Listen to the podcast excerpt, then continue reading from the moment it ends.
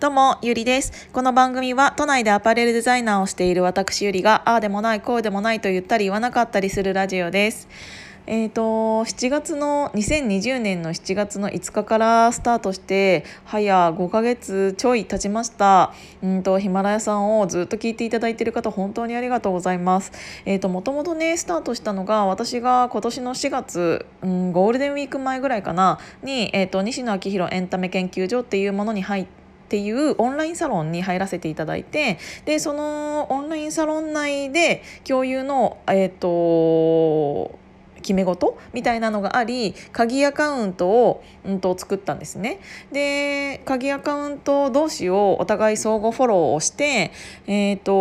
とっていう鍵アカながあるんですけど、その中でしか私は基本的にこのヒマラヤをアップしてるよっていうのを共有していなかったので、一番最初の方を聞いていただいている方っていうのは本当にサロンメンバーさんばっかりだったと思うんですね。なんですけどうん、と今は結構なんて言うんだろうな、えーと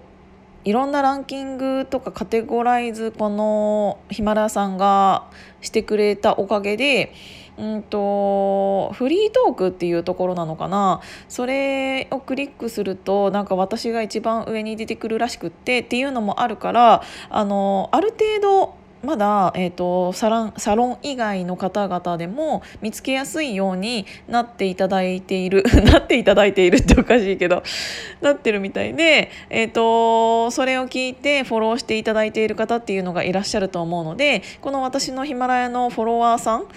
自体が、うん、とサロンメンバーさん以外も聞いていただいている方っていうのはちらほらいらっしゃるとは思うんですね。で実際この間、えー、とコメントをいただいたあげつまさんっていう方がいらっしゃるんです。なんかこなんか喋っちゃっていいのかな、わかんないけど、あのこのねヒマラヤのコメントにいつもコメントいただいていてす ご, すごくありがたいなと思って、だからせっかくだからなんかねあげつまさんのことも言おうかな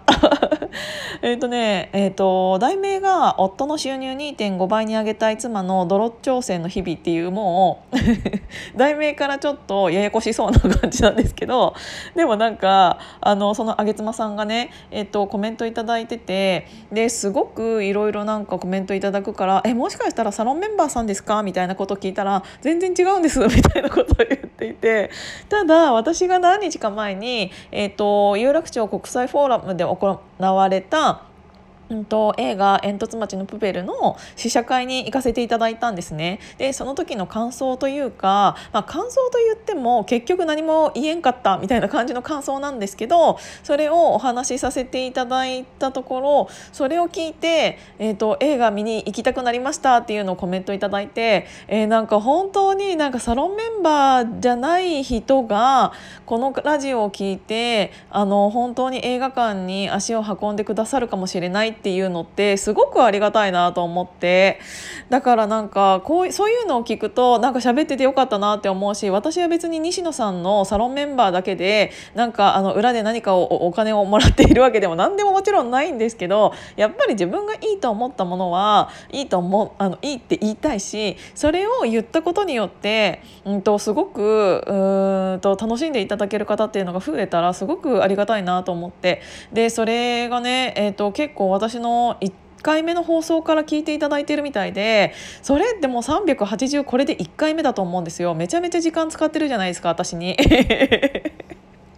本当にありがたいなと思って、それが、あのー、私は勝手に結構サロンメンバーさんばっかりだと思ってたんですよこのフォロワーさんが。なんですけどなんかそうやってコメントまでいただいて、しかもサロンメンバーじゃないっていうのはなんか私の中ではすごくなんて言うんだろうな、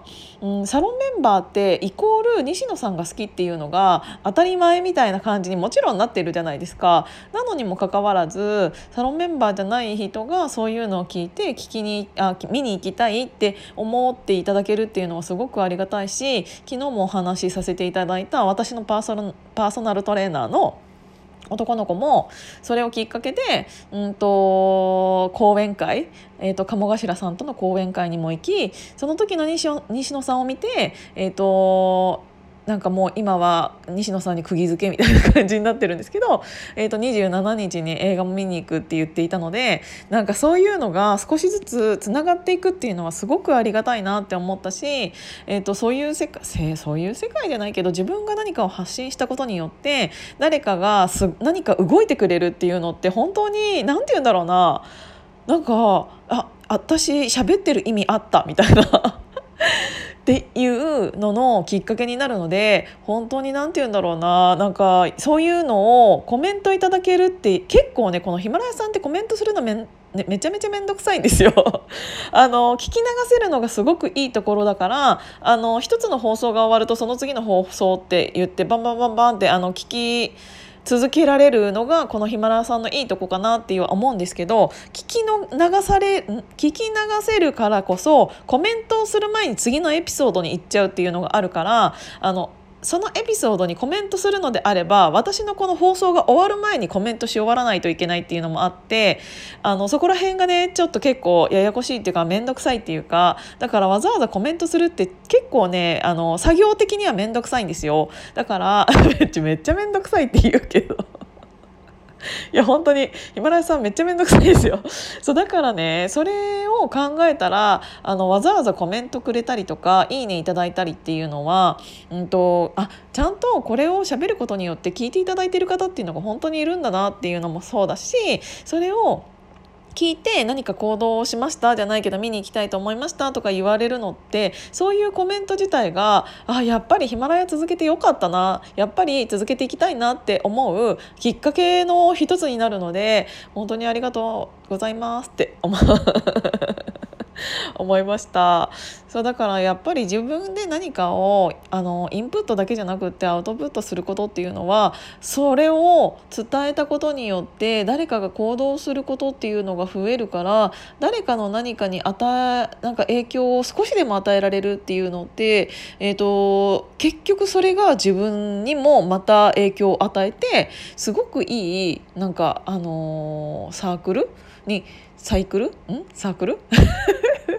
どっちでも変ではないかになってるなって思う感じのラジオで、えーと、今回は終わりにしたいと思います。今日も聞いていただいてありがとうございました。じゃあまたね。